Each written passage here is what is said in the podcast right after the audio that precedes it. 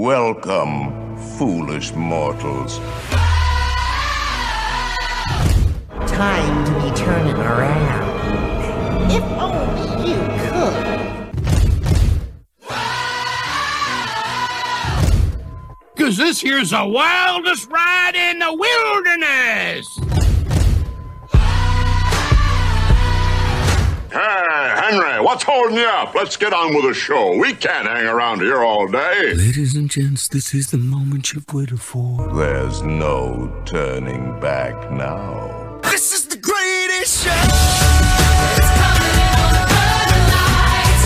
With the runaways running tonight. Impossible comes true. It's taking over you. This is the greatest show. Now it's time for the WDW Beyond the Gates podcast. With your hosts, Michael Hurley and Gary Aruda.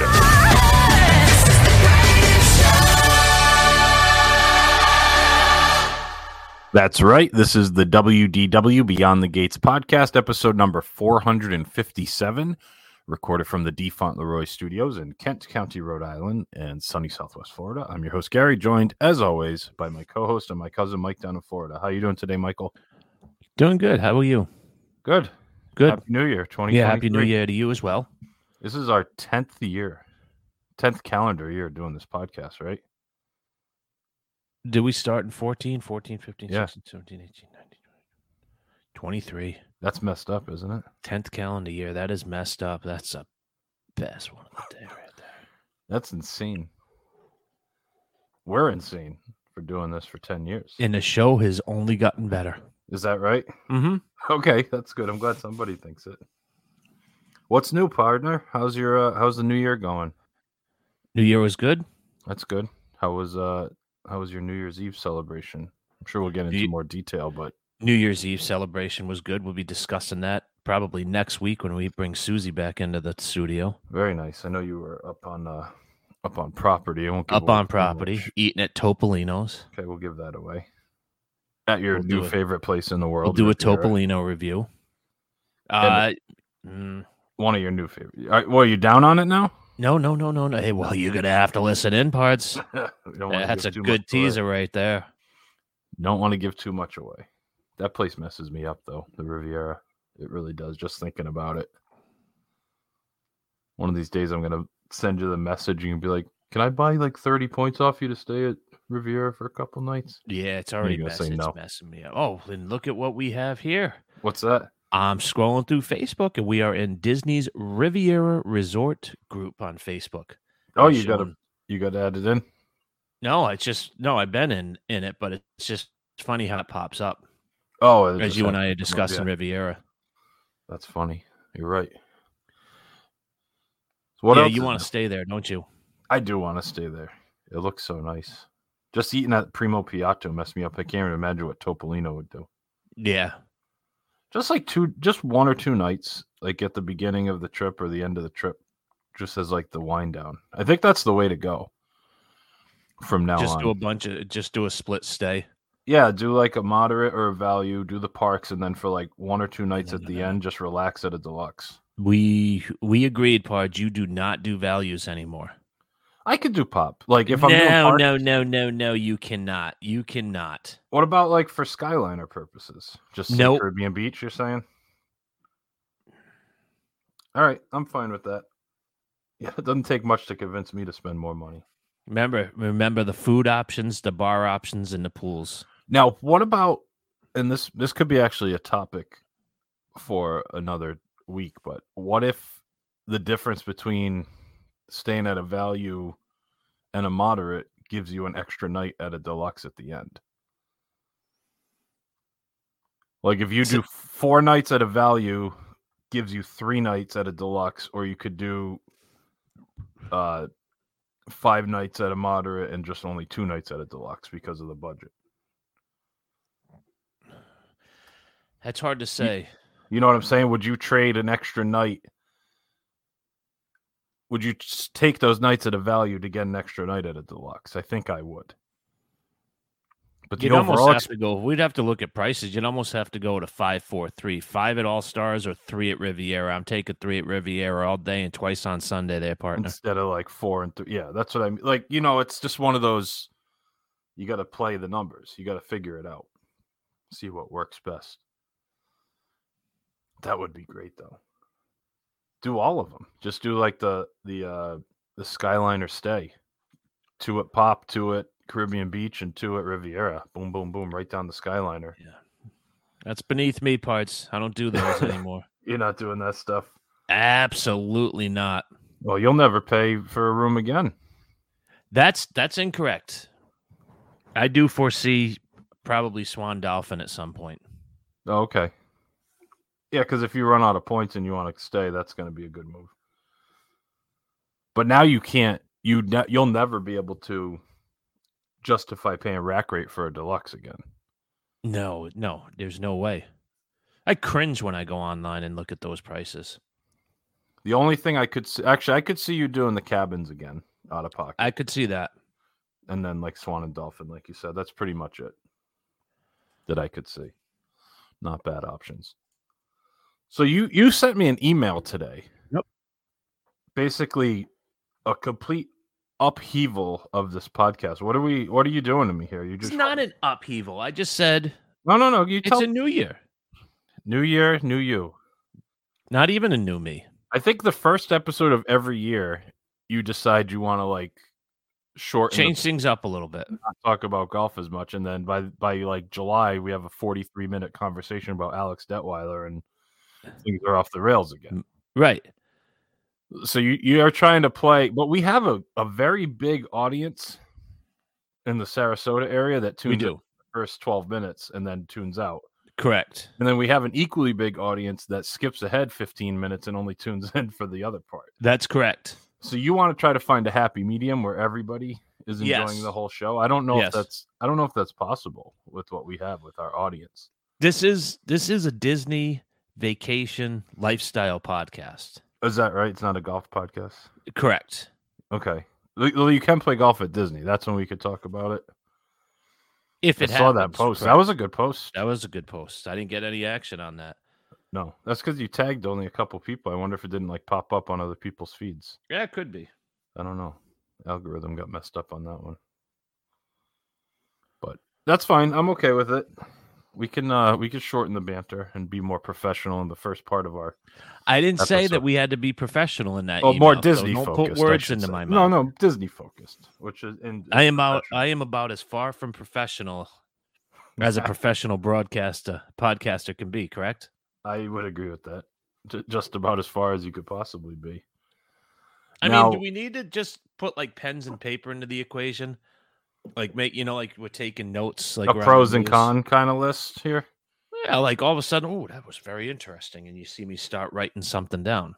Well, that's not a bad idea. Take like notes when the presidential debates, and oh, here's very interesting. Sip the water and write that down. I was watching Tom Morrow, and he mentioned blah blah blah, and I'd like to bring that to your attention here. What are your thoughts on? Anyway, so basically, you want to use this beginning part. Mm-hmm. To talk about future episodes, talk about maybe small Disney news that we don't want to. Yeah, if we don't have a full news episode, sure, I'm okay with that. We find out that there's a 35% discount on rooms in May. We'll talk about that. Is that the case? Is that what's going on right now, or is that a for example? Okay. So for this week, then, we're going to have to talk about some of our upcoming shows because we have some guests lined up. We've got some good shows coming up, don't we? It's going to be a busy January, it looks like. It's going to be a very busy January. And maybe even into February, depending on how the calendar falls here. I mean, we've got Susie coming on. We're going to do a Topolino review. We got that coming up in the next week. We've got Alex Detweiler coming on. A 2-part series? Are you telling me? Oh, it's going to be at least a 2. Yeah, at least a 2. I don't know if I can get him for 3. He's going to tune me out, but we're going to do Disney Cruise Line. Ooh. For a non-Disney fan. Okay. Who likes he's cruises. Not a Disney, but he's not an anti. He's like a he's not completely anti, but he's not a Disney guy. He's not a cheerleader. Right. He doesn't have the pom-poms like us, but he's okay. He's on the fence. And then we have another one That's a special one. That's a special one. You're going to have to tune in for that one. That's going to be a special show, isn't it? Alex Part 2. And then we have Newfield Jr. lined up for some DVC talk. You told me he was coming on in the month of January. Yep. And then we have Por Favor Mary's going cruising on the new Disney ship. We could do another cruise show when she comes back. We could, but she's pretty much fallen off the earth. You don't like that? She still listens. She's the only one that... Well, she's in our group, so she knew it existed. That's true. That's a good point. We got her instead of Doug Willing, so she's more engaged than that. That's true. Doug has yet to listen to an episode in the past, 6 months. Speaking of, how do you get into that Facebook group, Pards? It's just on Facebook. Search for us. What is it? The WDW Beyond the Gates. Is it family or podcast? Podcast family. Family, yep. Yeah. And then there's 2 simple questions, and you get approved, and you're in the group. And then you can also go to our YouTube channel, where we have a brand new video that just came out. youtube.com/@WDWBTG. Subscribe if you haven't already. And we have a Beach Club 1-bedroom villa room review. Did you end up watching that? I had just started it when you popped in here, so I had to close out. That's why it took me a second. I will watch it later, though. I saw the premiere. I got the notification. I went to click in. It said premieres at 8 o'clock. And then by the time it was 8, I was working on the music for the episode. And then when I was done, you popped in not too long after, so I didn't get a chance to watch the whole thing. But I did experience it, and I also watched it. I watched the initial screening back at the compound when Susie walked out. Oh, that's right. And there's more video from that room that will be probably coming at some point in the near future, I would imagine. A dining review from Boardwalk Deli, which was I kind of am regretting not going there. The rain really messed me up that day before you got there, because I was planning on walking over and getting some food there, but I was too hungry. I couldn't leave the confines. It was way too rainy that day. Mm-hmm. Yeah, we're getting that cold front.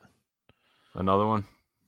No, we were that day. At that time, yeah, that's right. Mm-hmm. That's when it started getting real cold.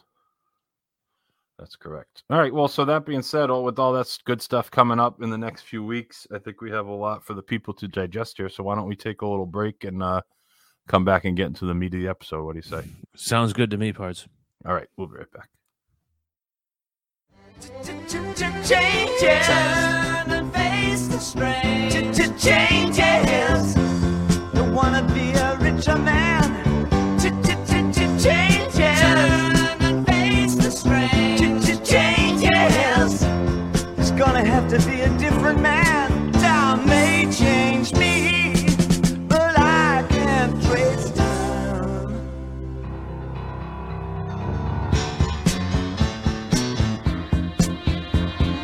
Yeah.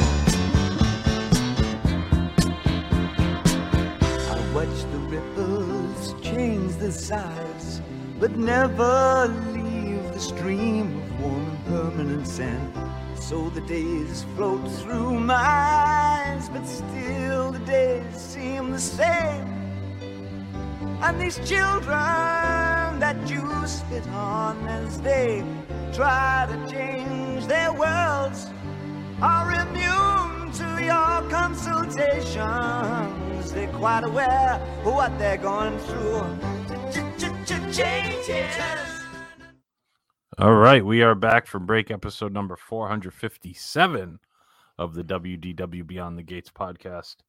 And this week we're talking about some changes for 2023. Not just the podcast, but what changes you think there might be at Walt Disney World for this upcoming year. And there could be a lot, because we had a CEO change, and I think they're going to try to change the what's the word I'm looking for? The overall... I can't think of the word. Like the view that people have of Walt Disney World. I think they're going to try to change that culture and the way people look at it. Oh. There's a lot of negativity with Chapek, and I think they're going to try to put some lipstick on a pig and make... So they're going to put... I was going to say that. Do nothing but make you feel like they did something. Well, yeah, that's what they had done for a long time. We listened to you, and we realized you did not want Magical Express. You wanted to pay for it. Right. They're listening to us. They're listening to us, Gary. Well, that's the problem. Yeah, they're going to bring it back. You want a Magical Express. Now for only $49.95 each way per person, you can get the Magical Express again. And people will get very happy about that. And then there'll be, you know, other things coming. And they'll make some changes, of course. And there'll be things that will actually be good. There'll be things that are just window dressing or lipstick on a pig, if you will. But what are some of the things that you foresee happening in 2023 at Walt Disney World, or maybe even beyond? I think that we are going to see the sale of annual passes again. They have to, don't they? They have to. And you think they'll, with that being said, do you think they'll get rid of the reservation system? It's a let's just go back to the annual passes for a second. Okay, sure. Think about how messed up this is. You have a pandemic, right? Mm-hmm. Why would you renew your annual passes if you're living in Europe and you're not sure when you're going to come back over here? Right. So you just say, you know what? I'll forego the 10% discount that I do to renew it, because if I sit on it for 6 months or even like a month, you're going to make that money back. So I'm just going to wait and see when I can go back there and when they're going to lift restrictions and this and that. Oh, you can't buy annual passes. Right. Now, as a DVC member, they used to get annual passes for free. And granted, with the blue card, they can take anything away. That's fine. I understand it. But you buy a Disney Vacation Club and now you can't get into the frickin' parks? You can't even buy an annual pass. That's insane to me. So let's say you, like your example, you're European or, you know, from South America, DVC member, you have a lot of points. You stay for 2 or 3 weeks. Because a lot of times people that come from out of the country, they stay for 14 days, 20 days. Sure. Absolutely. Yeah. Yeah. And now you have to buy 3 separate park tickets if you want to go to the parks all those days. Like, because the most you can buy is a 10-day, right? Yeah, I think so. I think maybe if you're from, I think you can get a little bit longer if you're from Europe and you go through like a different way. I think you can get maybe a 12 or 14 day. But even still, like if you do that, or if you split it up and you do it a couple times and you just want the annual, I mean, sometimes you just want the annual pass. There's discounts you can get with it. Sure, absolutely. You want the AP.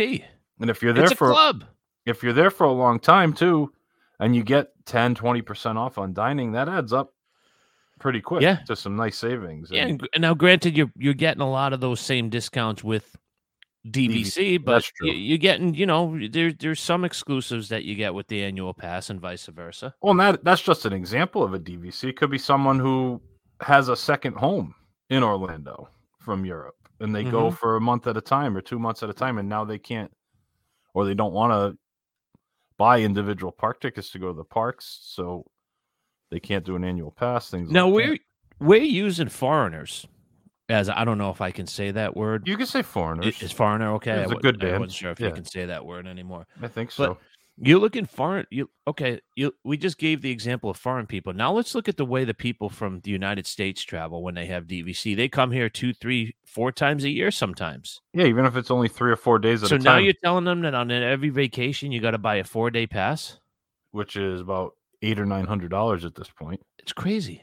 Yeah. So you think they'll bring it back? Now I still don't understand the reasoning why they haven't brought it back. I understand why they suspended sales when the parks were closed or when they had limited admissions and things. Well, like didn't Fat Bob like make a claim that he didn't like annual pass holders because we didn't spend the money?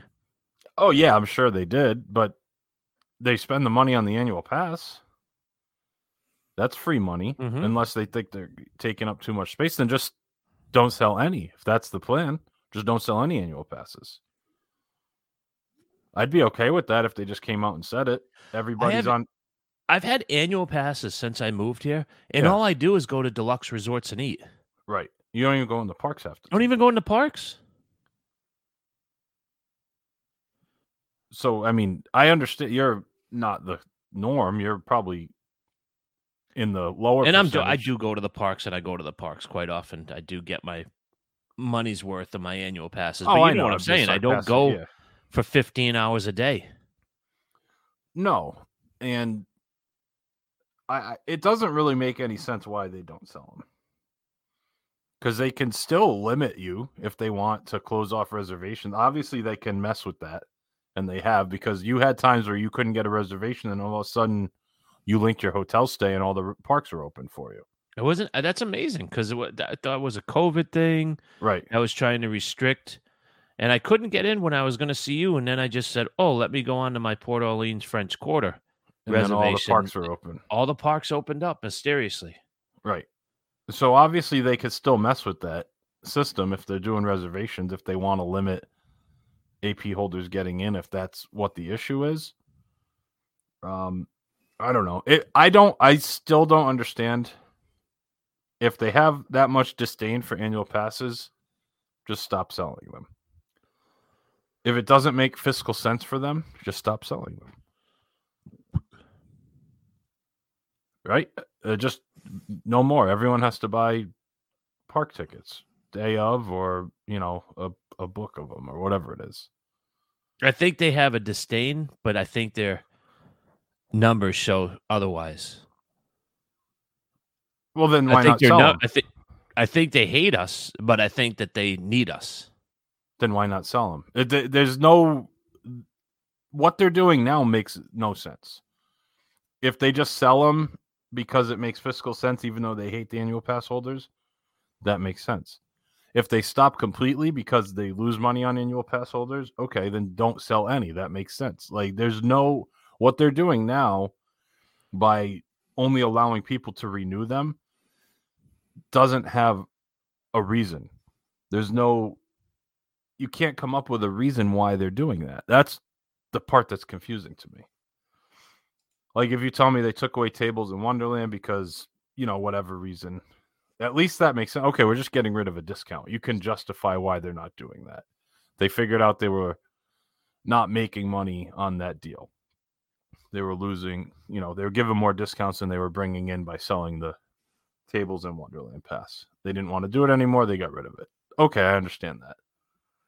If they made the same calculation on annual passes and said, we're going to make more money on ticket sales if we eliminate annual passes altogether, then, okay, it would be a very unpopular decision, don't get me wrong. Yeah. But they would, at least I could understand if they run those numbers and they figure out, okay, annual passes are hurting us, we don't sell them anymore. Okay, that's a fiscal decision. Or annual passes are a great revenue generator for us, let's just sell them carte blanche, no restrictions. What is it? They have to do one or the other. What does it do? The middle doesn't make sense. What does it do, though, to the DVC market? It doesn't matter. People already have it. Is that the only reason they sell annual passes? Well, maybe if you own DVC, do you just say screw it and then just put your contract up for sale? Because I'd say most of those people have annual passes. You think now they're just going to say, "Oh, screw it, I'll just buy hard tickets now. It's going to cost me 4 times more." Well, what are people doing that have DVC that missed out on this if they didn't renew it? Maybe a lot of them didn't. I don't know. That's what, like, I don't have numbers in front of me. I'm just saying that would destroy if they just got rid of annual passes on the whole. That's going to kill. All right. Well, then make it that only DVC members can buy annual passes, if that's the answer to that question. Like, I'm just saying what they're doing now, just staying in this weird holding pattern, makes the least amount of sense out of anything. One way or the other, you could say, okay, they figured out it works this way. This doesn't make sense because they're just stagnant. Right. I just can't, you know, there's not even an answer I can come up with that makes sense why they're doing it.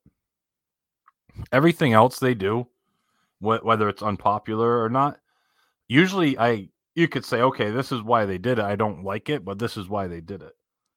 Why are they doing it this way, where you can only renew an annual pass? Unless they're just trying to phase it out slowly. You can only be grandfathered in. Anyone who doesn't have an annual pass now is never going to have one. It doesn't make sense to me, but maybe that's the answer. I don't know. So you bet. I mean, you're held hostage at this point. You have to renew because you're not going to buy a 4-day park hopper. No. I mean, you'll still go because you don't care that much about the parks, but I mean, that'd be kind of crappy if you just got this DVC, you miss your renewal, and now you can't go to the parks anymore.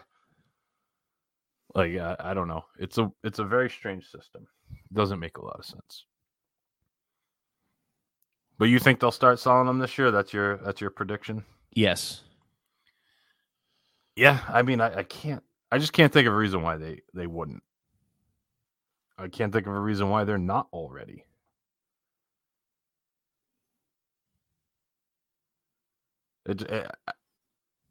If anyone can give me a reason why they're doing it the way they are now and explain it in like business terms, I'd love to hear it. But I can't think of a reason why they're doing it the way they are right now.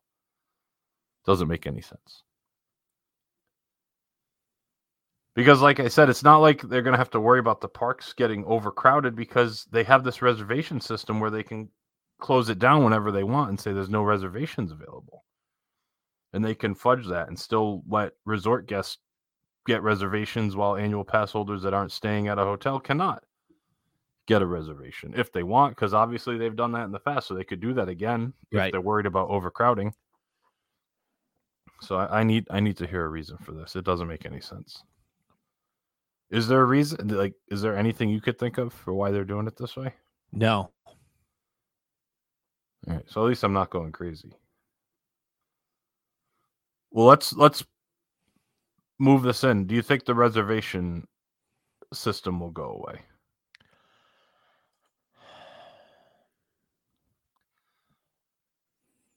I don't. I actually agree with you. I don't. I know it's unpopular, but I think this one makes sense. Like, this is one of those where you could say it's unpopular, but I understand why they're doing it. And even though people don't like it and they would probably be happy if it went away, I can see why they would keep it in. It makes perfect sense why they do it. I don't particularly like it. I'm sure you dislike it more than I do, but it makes sense to me. Now, what I think they will do is eliminate or change the park hopping restriction. I agree. They might make it 10 a.m. or afternoon. You don't have to check into your first park to park hop. Like, it doesn't make any sense. Like, let's say you make a reservation for Epcot, and then at 2:00 where you could park hop, you want to go to Magic Kingdom, you actually have to swipe into Epcot to be able to go into Magic Kingdom. Or just go to guest services, and they can swipe you in. Which is probably longer than actually going to Epcot, doing it yourself, the way the line are at guest services. And that's a good use of their time, too. Right, exactly. So maybe at noon, that all goes away. Like, your reservation is wiped clear. If you have a park hopper, you can go to any park once noon hits. Even that would be okay if they kept the reservation system. I think they should just get rid of all the park hopping restrictions, but that would just make park hoppers non-reservation, because then you could just go to any park you wanted. So they can't hamstring their own reservation system to allow park hopping at any time, but they have to come to a better happy medium with it, whether it's 10 a.m. or 11 a.m. or noon or whatever the time is that they decide that's the right time. People still bellyache about it, but I think they have to change it quite a bit. 2:00 seems too late, and having to tap in to your initial park is ridiculous. Right. It's ridiculous. Like, let's say I'm on vacation. I buy my 5-day. I buy a park hopper, and I have an Epcot reservation for the morning, right? But then we're doing Mickey's Christmas party at night at Magic Kingdom. We were planning to hop over there early, and one of my kids isn't feeling good in the morning, so we decided not to go to Epcot. Now we have to wait in guest services so we can get into Magic Kingdom at 2:00. So we want to spend, the afternoon in Magic Kingdom to park hop over there before the party starts, which I paid. Obviously you can get in with your hard ticket for that. but you have to wait till 5 or 6 o'clock right. or whatever it is. Like, there's just so many reasons why you may skip your morning park and still want to go to your afternoon park or your park hopping park. And to make it that difficult to do just doesn't make a lot of sense. And yeah, people will, once they change it and loosen the restrictions, people will game it a little bit, but that's going to be far and few between, I believe. But that would be great for you if they just say no restriction on park hopping, because then that basically means there's no reservations for you. Correct. Or you would have to still have a reservation somewhere that day to get into a park, but you could basically, as long as one park is open, you could get into any park at any point that day. Now, do you think that they should get rid of the park reservation? Do I think they should? Yeah. For like my purposes or for their purposes? For our purposes. We don't give a crap about them. Well, yeah, then I could care less. You should be able to wake up and decide where you want to go any day. It doesn't help. I mean, it helps them for staffing. Now, did they say? But did they say that they were getting? Were they going to get rid of it for hard ticketed guests? For hotel people at hotels, right? Yeah, staying on property. Maybe I heard rumors of that. I don't know if that actually went through. I feel like if you're staying on property, you should be guaranteed to be able to go to whatever park you want. Because because that makes a lot of sense when you make a reservation, when you're staying at a hotel and you buy a 5-day ticket, 99.9% of the people are gonna assume that you can just go to the park, right? Like if we're doing a trip to California and you buy Dodger tickets for such and such date, we would assume that we were going to go to the Dodger game for that date and not have to go online and make an actual reservation. Or a better example is that if you have Dodgers season tickets, and you have to make a reservation for the July 14th game specifically. Even though you have season tickets, you still have to tell them which game you're going to because they might just give your seat to somebody else. That is a good analogy. It is, yeah.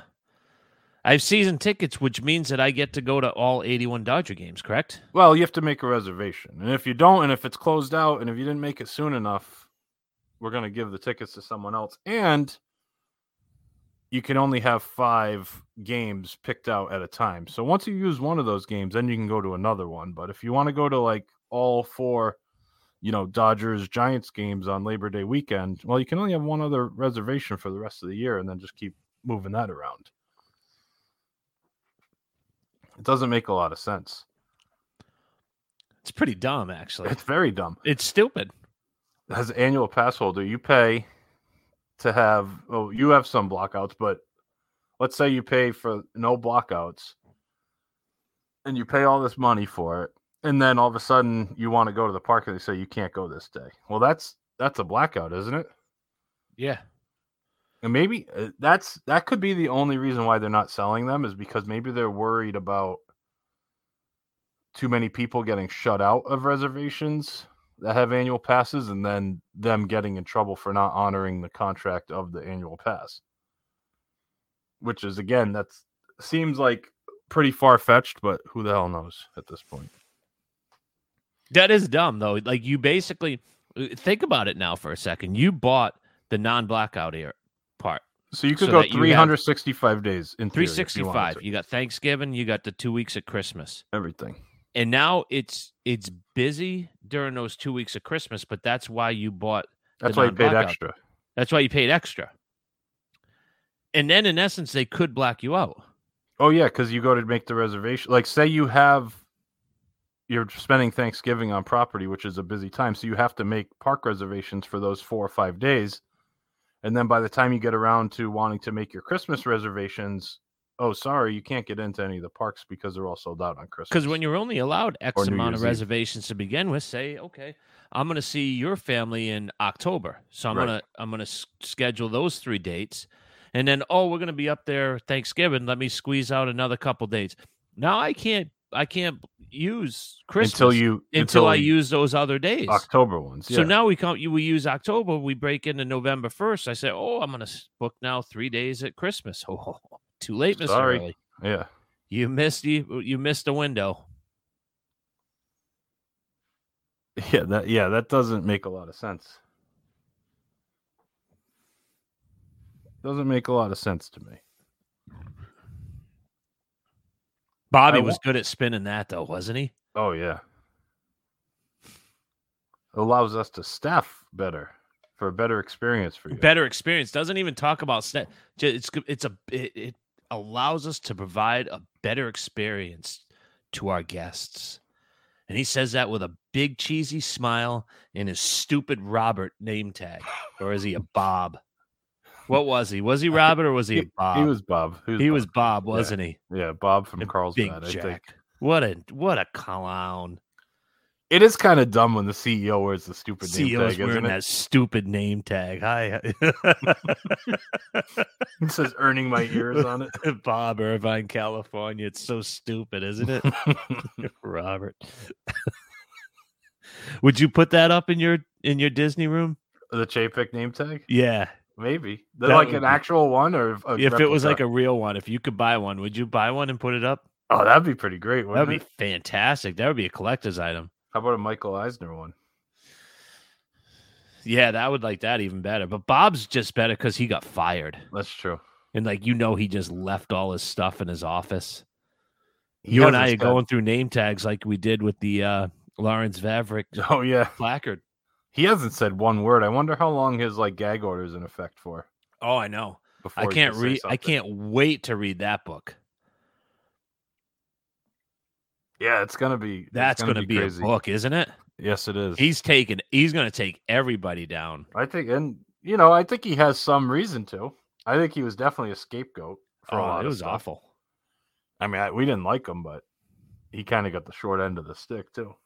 I think that's what happened, though. They handed him this playbook, and he ran the playbook to a T. He executed it exactly how they wanted it. He executed exactly the way that they wanted it. And then all of a sudden, the wind changed. This isn't working.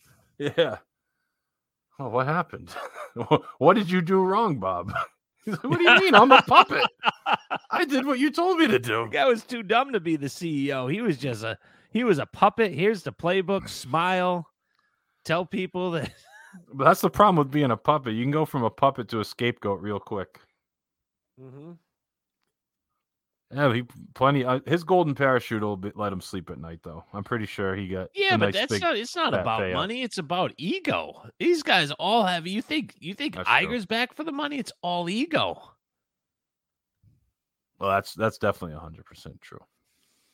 I mean, imagine they just stick it to you. Yeah, you get a few bucks, but you have no one, nothing. And you can't say a word. If you open your mouth, that $20 million is gone. Calling him a big, fat, bald weasel. This guy he needs to come on the show. He wants to come on this show, and he can't because of the gag order. Yeah. He would come on the show. It cost him $20 million. Yep. To come on our stupid podcast. And it's an open microphone, Bob. And he's still tempted. He's still tempted. I'll even let him pick the break music. It's a pretty good offer, don't you think? Yeah. That's the type of guy, instead of going on loose, if you want to set the record straight, you got to go with a troubling podcast. We're barely breaking even. We can't get advertised. You want to come on our show. They always do the tell-alls on a medium-sized news outlet. Yeah, he's going to go. They don't give Barbara Walters, in peace, by the way. But they don't give Barbara Walters the exclusive. They give Steve Melnick an up-and-comer. I'm going to give it to Steve. So you're saying we're the Steve Melnicks? We're the Steve Melnicks. So you don't think Chapek's going to be sitting down in Oprah's backyard having a barbecue like Kate Middleton or whatever? No, I think he might give us the exclusive. We might get the exclusive. Should we start being pro Chapek and try to build up that goodwill for when that guy? It's way too late. Yeah, you think the verdict's already out on that one. Yeah, and actually, we have a lot of sympathy for him. Oh, he got railroaded for sure. Right, for sure. All right, what else? What other predictions do you have for 2023? Let's see. Reservation. They're not doing away with that. How about dining plan? Any chance that comes back? I think it may, only because we're at capacity. Most of the restaurants are now open. So I don't think it's and we might be going into a slight recession, and that's a way for people to plan their vacations a little better and, you know, budget a little better. And that's one of those little lipstick on a pig throwing the people a bone thing. Oh, the dining plan's back. Well, you don't save money on it. I don't know why you would do away with that. That's instant cash. Well, it's because of the capacity at the restaurants. It was, and that's what I'm saying. And they're close to being back. There's not too many that are still closed at this point. No, I mean, I think the dining plan, that's a great, because even if you lose a little bit, isn't it better just to prepay and have it all done? You're not losing a lot, first of all. And it just makes you feel a little better than pulling out the credit card every time. Yeah, you just, everything's prepaid. Your $5,000 vacation is done. Now I loved it. Had some incidentals. I loved it because it made it simpler. I knew I wasn't making money on it. Right. I was probably losing, like you said, a little bit, maybe breaking even, maybe coming out ahead once, maybe coming out behind another time. But, you know, it just, especially with kids, and they always want the snacks, so just use the credits. It's fine. We have the credits. Just get a snack. You know, have the meals. Then we could split meals, and you have extras. And, you know, the kids, they only need one meal between the two of them, so they could split their meal. Things like that. It does make it. You could use a kid's meal, because what did it come as kids meals as well? So you would buy. Well, no, you don't want to do kids meals because they're all the same credits. You pay for. Oh, okay. That's what I was going to ask. So if you as a family pay out of pocket for the kids meal. So like if it was four of us and we wanted to do breakfast, lunch, and dinner, like instead of just the two meals a day, we'd get three. Use all the dining plans on the adult meals and pay out of pocket for the kids' meals. I follow. Or share an adult meal with the kids, especially with the quick serve. At the sit down, it gets a little trickier, but with the quick serves, if you're doing those, you just get a couple adult meals and everyone shares. Okay. You know, and that's usually enough. But yeah, I think that will come back. I think we'll see it around June or July. Yep, I agree. It's going to happen probably in the slow period of the summer. Yep. When they start extending. When they start seeing, we don't have as many vacations booked as we normally do. We're not doing so good. We already weren't doing good. Now we're hitting a little bit of a recession here. Do you think they're going to do away with... Genie Plus? Lightning Lane and Genie Plus. I can't imagine. It's such a cash cow for them. I think it's worth the negative goodwill. Yeah, but how much do they make? You think they make a lot of money off that? They must. They must make $1 trillion. I don't know. Everyone does it. All the first timers do it. All the once a 5-year people do it because it's worth it. I did it a few times on our trip. I know, and you're cheap. And I'm cheap, but it's worth it. At Magic Kingdom, it's so worth it to skip the lines on 8 or 10 rides, like the kiddie rides. There's nothing worse than waiting 45 minutes to go on the stupid teacups. Oh, with a bunch of little bratty weasels. You go skip the line with that thing? Oh, that's worth $15 there. Now, you do the headliners, you only get maybe 2 or 3 a day. But if you're doing all the Fantasyland dark ride stuff, you can play that thing like a fiddle, bounce from one to the other. So you're saying there's nothing worse than waiting in line for Dumbo? Dumbo's not as bad because they have that playground now where you could just sit there and watch. Oh, that's kids, right. Like, and they buzz run you around and they buzz you in. Yep. But it's those outside, like the carousel, Winnie the Pooh, the teacups, Autopia, those rides where you're waiting in those lines. It's interminable. It's awful. So being able to skip those for $15 per person was worth it for me. So, okay, I mean, so they're not getting rid of that. You think they'll get rid of it? No, they're not getting rid of that. I don't think they'll get rid of it. Maybe the Lightning Lane, maybe include it in hotel packages. Like you get Genie Plus included. If you buy a park hopper and you have a certain stay, or you stay at a moderate or a deluxe, or just maybe it'll be a perk. And then the regular, you know, low class people have to pay for it extra. Now, do you think they'll bring back extra magic hours at night? I know they have that like half hour at the beginning of the day, which is a joke, but no, that 1 or 2 hours at the end of the day, no chance, right? No, not at all. Just for the deluxe and just like once a week at Magic Kingdom and once a week at Epcot. Nope, no, because that's how they have it now. Are they still doing that, or did they get rid of that already? I think they're still just doing the short ones, aren't they? The 2 hours at the end of the day, only if you're staying at a deluxe, right? I believe so. Yeah. Yeah, I don't know. I don't think they'll bring those back either because they have too many of the hard-ticketed events. Right. Which are crazy expensive now. I can't believe how much people spend on that. The Halloween and the Christmas parties. It's insane to me. You know what? It's almost intentional that they make the experience so miserable that you need the hard-ticketed event. Yeah. Because trust me, I've thought about it because I love the I loved the Christmas party. Right. I loved the parade. I loved the fireworks. I loved all the shows. I loved how in between all the shows you could run on 5 different rides. Right. And I thought that it was such a huge value. And even at the mid to high ones, I almost see it because the experience has just gotten so out of control. The normal experience is so miserable. Right. It's almost like they create a miserable experience. So they could charge you for a normal experience. Right. But then the problem becomes people just do that, and then that becomes miserable. I heard those Halloween parties were so super crowded you couldn't even get on the rides. I'm sure. I don't know about the Christmas ones, but the Halloween ones I know are super popular and they sell out. They used to limit the tickets. Now it's a lot more capacity in there. Of course. Well, why would you limit the tickets? Because it was always billed as like a exclusive experience.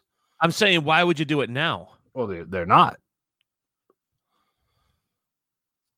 Everything's about milking an extra dollar. Let's get a little more positive here. They're getting rid of that terrible Harmonious at Epcot, right? Mm-hmm. What is going to be the replacement? What's your prediction? I think they're going to go back. Aren't they going to go back to Illuminations? I don't think they're going to go directly back. I think it's going to be like a new Illuminations 2.0 where they're going to incorporate like drones and stuff to make the globe. So it won't be like an actual globe coming out. They're going to have like the drone show and lasers and fireworks, but it's going to be more like original Epcot flavor to it. You won't see the characters as much. They changed up Candlelight Processional a little bit. Okay. So they did kind of like a Peace on Earth at the end and blah, blah, blah. It was fine. And they did that song. And I go, this is that song from the end of Illuminations when they did the holiday special. Oh, the holiday overlay. Like that, like where they're just blowing fireworks. They did that song and I looked at, I said, you forget how freaking amazing Illuminations was. The holiday Illuminations was out of this world. Out of this world. It was up there with Candlelight Processional. Like, Candlelight Processional is the best thing I've ever seen. I saw that once when we went at Christmas time. Candlelight? Just Sarah and I. Yeah, we saw Candlelight. Yeah. I saw Gina Davis. And we did Candlelight Processional, and then we saw the Holiday Illuminations. And I love Illuminations. The Holiday Illuminations is like 10 times better. Because it's the whole show plus another amazing show. Plus another 15 minutes of steroids. Right. It was ridiculous how good that was. It was so good. And they just cut it off at the knees. It's for just some done. Crappy movie on a water screen. It's just completely done. Like, where does that come from? So I don't think they're going to bring it back like 100%, but I think they'll get back to that flavor of it. Bring back some of the music, maybe remix the music a little bit, have some nods. I don't even care if they have a couple nods to Figment and some of the original attractions in there, maybe. Yeah. Like, bring in that Epcot Forever feel to it a little bit. But I think they'll have some drones and things like that. Still do the water screens, but it's not going to have that giant barge in the middle. They're going to take all that garbage out of the lagoon. They have to. That was such a mistake. What the hell? I mean, again, how did they make that mistake? Who like greenlit that? Who said people won't mind? It's fine. Just have some oil rig in the middle of World Showcase. It is like literally like you feel like you're in Houston, Texas. and it just rigs all over the place. It's so ugly and tacky. It's amazing that got greenlit. I mean, It was probably the same project manager as the Contemporary refurbishment. Yeah, that's a good point. I don't know. That was my last prediction, though. I think we'll see some kind of Illuminations 2.0 coming back for the replacement. Okay. But I'll never be surprised by their ability to mess things up. And like put an even worse show at Epcot. Yeah. Did you see that coffee shop that opened up Boardwalk? Yeah, remember we were walking, that's what they were doing. That's what they were working on. Remember I said that there was a gift shop upstairs in the lobby? Did you see the pictures of it? I saw like all the seating areas like across the hall.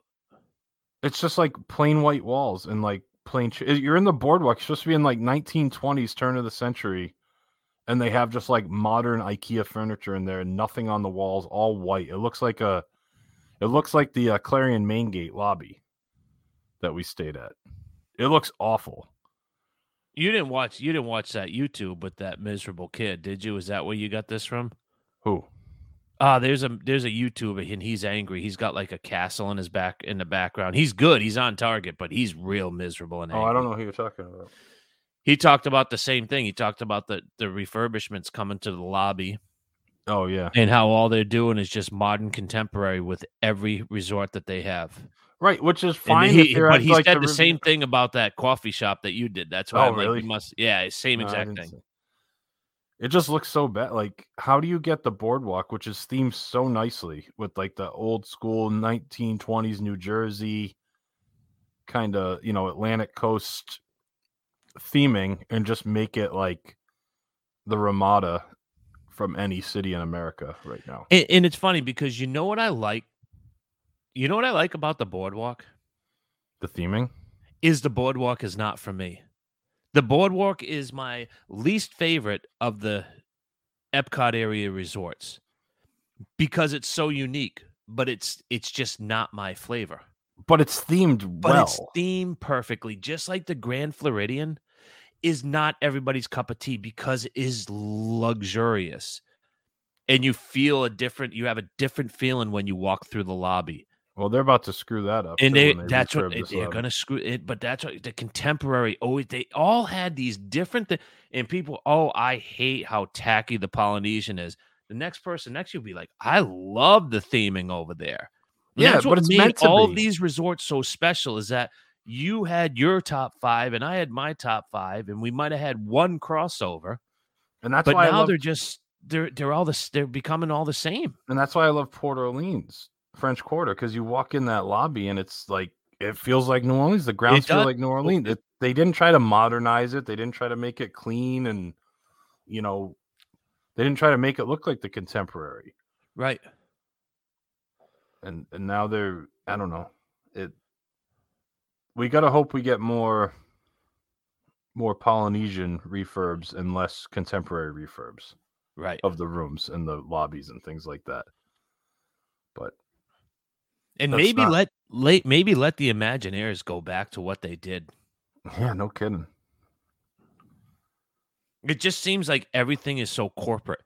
Like you can't have a lunatic like Joe Rohde who dreams and has these visions and goes to Africa to study their culture and then comes back and builds a resort. Right. Now it's just, let's go get this, you know, modern kid with a master's degree who knows, you know. Yeah, interior design. Or yeah, let's get the next Four Seasons over here. I don't want a Four Seasons. We got a Four Seasons across the street. And it's okay if that's what the resort is, like the Swan Reserve, if that's what it's trying to, like if it's more of that style, that's okay. There's room for that. Mm-hmm. But they don't all have to be. That was your point. Like the Beach Club is very different from Boardwalk, but They're both nice in their own ways. And some people like Boardwalk better. Some people like Beach Club better. And that's good. They should have that. They shouldn't all look the same. You shouldn't walk in. You shouldn't be able to walk into a coffee shop at any hotel at Disney, these themed hotels, and not even be able to guess which one it could be at. If I just showed you pictures of that coffee shop, you would have no clue which hotel that's at. You wouldn't be able to guess because there's nothing unique or stylistic about it. It's just, you know, it's like cookie cutter. Just get dropped in from any hotel lobby in the country. That's sad, isn't it? It's disappointing. Because you talk about that bar that's there that you love. Leaping Libations, that's what it's called, right? Oh, no, that's the pool bar, right? Leaping Libations. That's the pool bar. What's the bar in that lobby that you were talking about last week? Oh, we walked through it. I can't think of the name, but that's themed like perfect. Bellevue Lounge. Bellevue. It's themed perfect. It's so perfect, resort. Isn't it? It's got like those chairs that look uncomfortable. Yeah, why not? And it's something that you would see in your grandmother's house, but that's what that was, turn of the century boardwalk. Why not make that coffee shop an extension of that theming? Like you can add some new things to it. I don't know. Doesn't make a lot of sense. Like the Cruise Cup Lounge is so nice. It makes sense. Yacht Club, there's boats. There's literally boats in there. It's all dark wood. Like if they built that lounge today, you wouldn't see a piece of wood in there. There wouldn't be dark woods. There wouldn't be anything. It would just be like granite and marble and chairs and flat screens and charging stations and things like that. Like it would be so vanilla.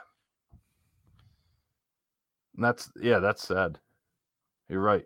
You mentioned Joe Rohde. I saw like some pictures on Twitter. Someone posted of like just random pictures from Animal Kingdom Resort, not resort, the theme park, just hidden spots that no one goes to, and just you don't see a single person, you don't see a ride, you don't see anything. It just looks like a lush jungle, and I like looked at it and I laughed because that would never happen today.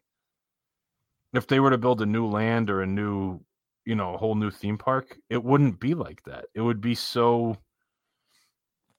cramped in and like they don't allow big thinkers anymore. No, costs too much money. Yeah, that's why Eisner was great. He just threw money at that stuff. He threw good money after bad after good after bad. I mean, that's the reason Animal Kingdom came out when it first opened. It had nothing because they spent too much money designing it. They forgot to save money for the rides and the hotels. Every hotel he built was themed to the nines perfectly. Which I like Riviera a lot. That's a little, you know, a little plain, a little modern. Like that's closer to. They have enough touches in there, which makes it unique and fun and exciting. But you're getting to the point with that where you're like, this is on the borderline. You know, the only saving grace is Peter likes meter. Yeah, that's not one of the changes in 2023. Hopefully, Newfield Jr. isn't doing his bench pressing right now. Oh, is that the probably listens to? Yeah, yeah. He said he almost dropped a set like on it when he first listened to us. I know he said Pete likes meat, but he's a traveler. He travels to Europe all the time, and he said that this resort is so spot on. So for somebody ignorant like me, who have, you know, I've been to Canada and Mexico for 2 hours. He said that this is spot on, and that's exactly what you would see in the French Riviera. So I'll give him that. But I see what you're saying with the high rise and the. And it has enough touches where I still feel like it's unique, like it's uniquely Disney, but it's close. Like you go into certain spots and you're like, this could be anywhere. But then you turn the corner and you're like, this feels like Disney, which you still want to feel. I know, like, sometimes we talk about how it's nice to not feel like you're in the middle of a theme park, but I do like feeling like I'm at Disney. Right. Like, walking into the Contemporary lobby still feels like Disney. Like, it's luxurious. It's different. You're not, like, hitting the head with Mickey Mouse, but you still know you're at Disney. You know it's something special and unique. They need more of that. I don't know. That being said, should we take our second break, sir? Let's take our second break. All right, we'll be right back.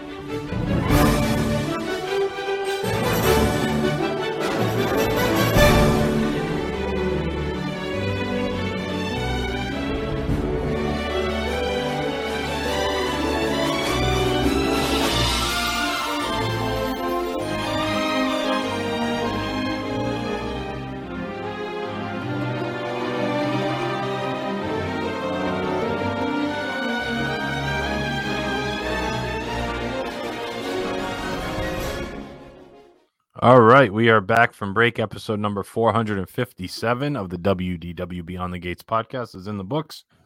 Talked about changes for 2023, some of the changes we'll be having, some of the changes we think we might see or we want to see at Walt Disney World.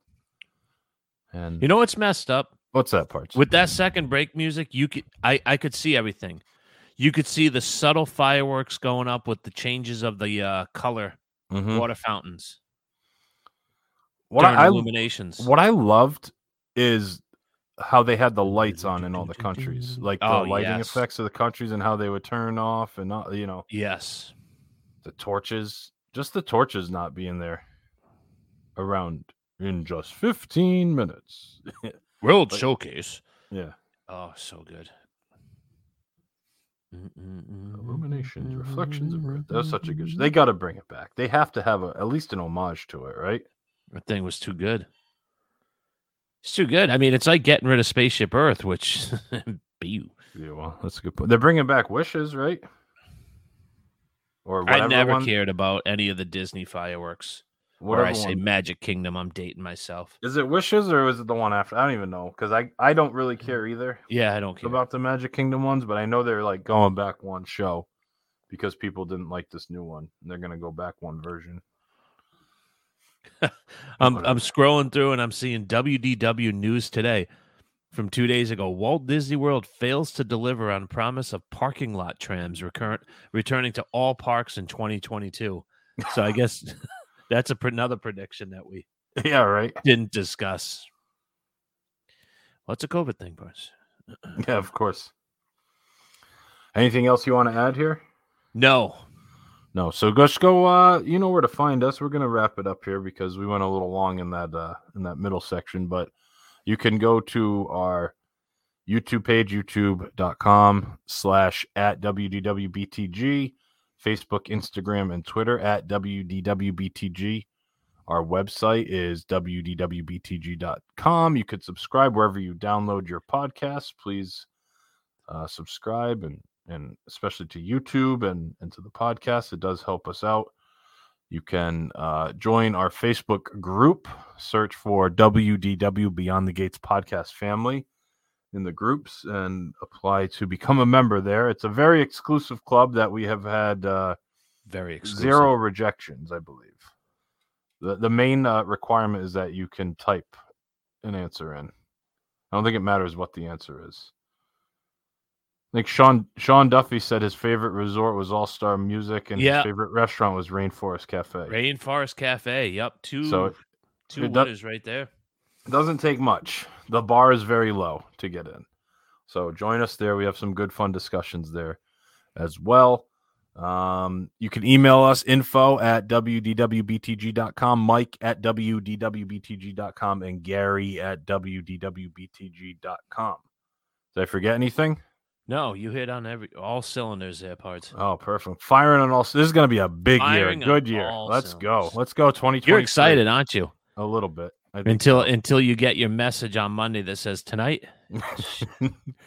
Damn it. Thought he was going to forget this week. All right. That's going to do it for episode number 457 of the WDW Beyond the Gates podcast. For my co-host, Mike, my name is Gary. Thanks so much for listening, and we'll talk to you again next week. Now it's time to say goodbye to all our company. M-I-C. See you real soon. K-E-Y. Why? Because we like you. M-O.